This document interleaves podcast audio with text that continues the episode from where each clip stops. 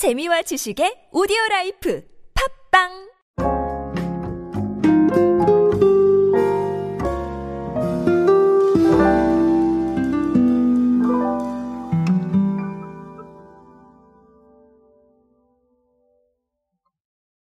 어, 우리가 마주하고 있는 어떤 행정적인 측면들이 과거보다 굉장히 편해지고 있다는 걸 알고 계실 겁니다.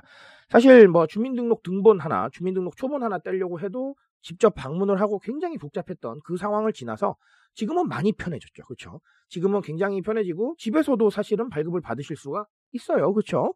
어, 그런 상황입니다. 사실 그런 상황인데 어, 앞으로는 더 편해질 겁니다. 왜냐하면 지금 우리가 어, 마주하고 있는 현실 그리고 어, 기술이 맞물려서 새로운 것들이 나오기 때문이죠. 자, 오늘은 그런 이야기 한번 해보겠습니다. 오늘은 서울시 이야기로 함께 하도록 하시죠. 안녕하세요, 여러분. 노준영입니다. 마케팅에 도움되는 모든 트렌드 이야기, 그리고 동시대를 살아가신 여러분들께서 꼭 아셔야 할 트렌드 이야기 제가 전해드리고 있습니다. 강연 및 마케팅 컨설팅 문의는 언제든 하단에 있는 이메일로 부탁드립니다. 자, 어, 얼마 전에 뉴스에서 나왔던 내용이에요. 근데 제가 조금 정리를 새롭게 하고 싶어서 시간이 조금 필요했습니다. 자, 일단은, 음, 맞습니다. 팩트부터 말씀을 드리면 서울시가 메타버스 서울 1단계 서비스를 제공을 하기 시작을 했어요.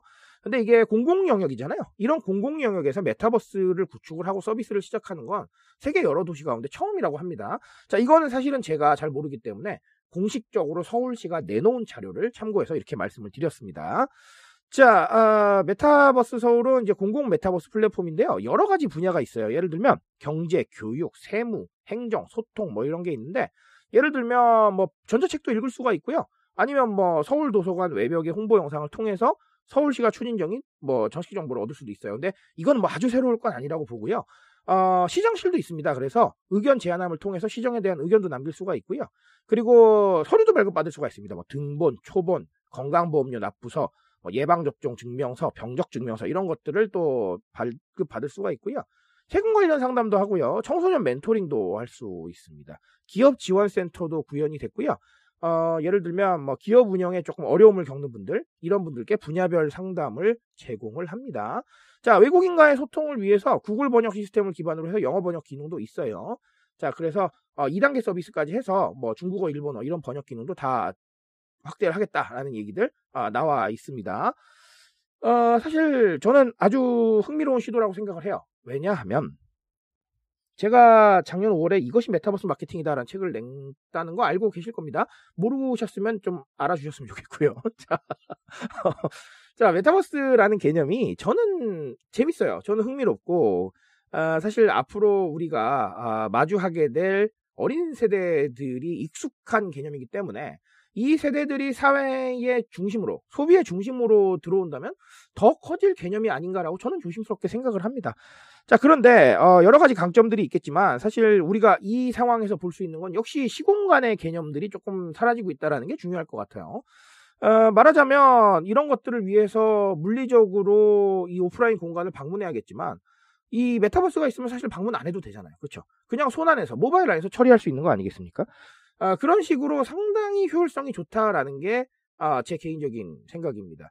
결국은 타겟의 확대라고 생각을 해요. 어쩌면 우리가 현장에서 상대할 수 있었던 타겟의 수가 뭐 예를 들어서 10이다라고 한다면 메타버스를 활용을 하면 100, 1000, 만까지도 갈 수가 있어요. 그래서 그런 부분들이 아주 매력적이지 않나라고 생각을 합니다. 아, 결국은 사실은 앞으로 대면과 비대면이 섞여서 살아가게 되겠지만 어쨌든간 타겟을 넓힐 수 있다는 거. 우리가 소통할 수 있는 대상을 넓힐 수 있다는 건 매우 중요한 과제이기 때문에 아, 앞으로 이런 행정적인 측면에서 메타버스는 아주 가능성이 있겠다라고 저는 어, 생각을 합니다. 자, 이게 뭐 사실 어, 시정을 좀 어떻게 해보는 거지 이게 뭐 마케팅의 수단, 돈을 벌겠다 이런 건 아니다 보니까 어, 마케팅 얘기를 갖다 붙이기는 조금 어렵긴 합니다만 어쨌든 그럼에도 불구하고 새로운 경험일 수도 있다라는 것도 저는 괜찮다고 봐요. 어떻게 보면 이 기관일수록 새로운 경험을 주기는 사실 어렵잖아요. 어, 왜냐하면 기관이 딱딱해서 그런 게 아니라 기관의 boundary가 정해져 있는데 여기 안에서 새로운 경험을 창출한다는 것 자체가 사실은 어렵습니다. 그리고 이런 아이디어를 또 떠올리시는 게 시정도 바쁘시잖아요. 굉장히 바쁘신 상황인데 네, 이걸 양쪽에서 다 하시는 건 사실 쉽지 않거든요. 근데 메타버스는 자체만으로도 상당히 좀 새로운 경험일 수 있겠다라는 게 아, 강점일 수 있겠죠. 어, 그래서 메타버스를 구현을 하려고 여러 부분들을 확인을 하고 있지만 어쨌든 이런 시정적인 측면에서는 더 중요하지 않을까라고 저는 어, 생각을 합니다. 그래서 어, 이 2단계까지 한번 좀 지켜보고 싶은 마음이 있고요. 어, 그 사이에 또 더 좋은 사례가 나온다면 여러분들께 소개해드리고 싶은 마음도 있습니다. 그러니까 일단은 이 사례를 보시면서 어, 메타버스가 의미하는 바 한 번 더 고민해 보셨으면 좋겠습니다. 저는 오늘 여기까지 말씀드리겠습니다. 트렌드에 대한 이야기 제가 책임지고 있습니다. 그 책임감에서 열심히 뛰고 있으니까요. 공감해 주신다면 언제나 뜨거운 지식으로 보답드리겠습니다. 오늘도 인싸 되세요, 여러분. 감사합니다.